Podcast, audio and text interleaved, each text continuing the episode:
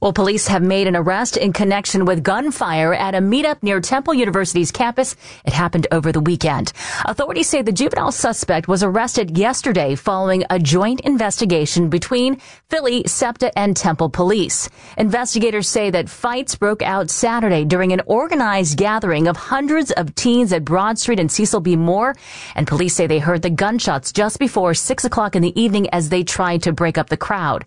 Now, officers found and arrested the suspect yesterday on the 2700 block of North Hancock Street in the city's Fairhill neighborhood. They also found a stolen firearm that they believed was used.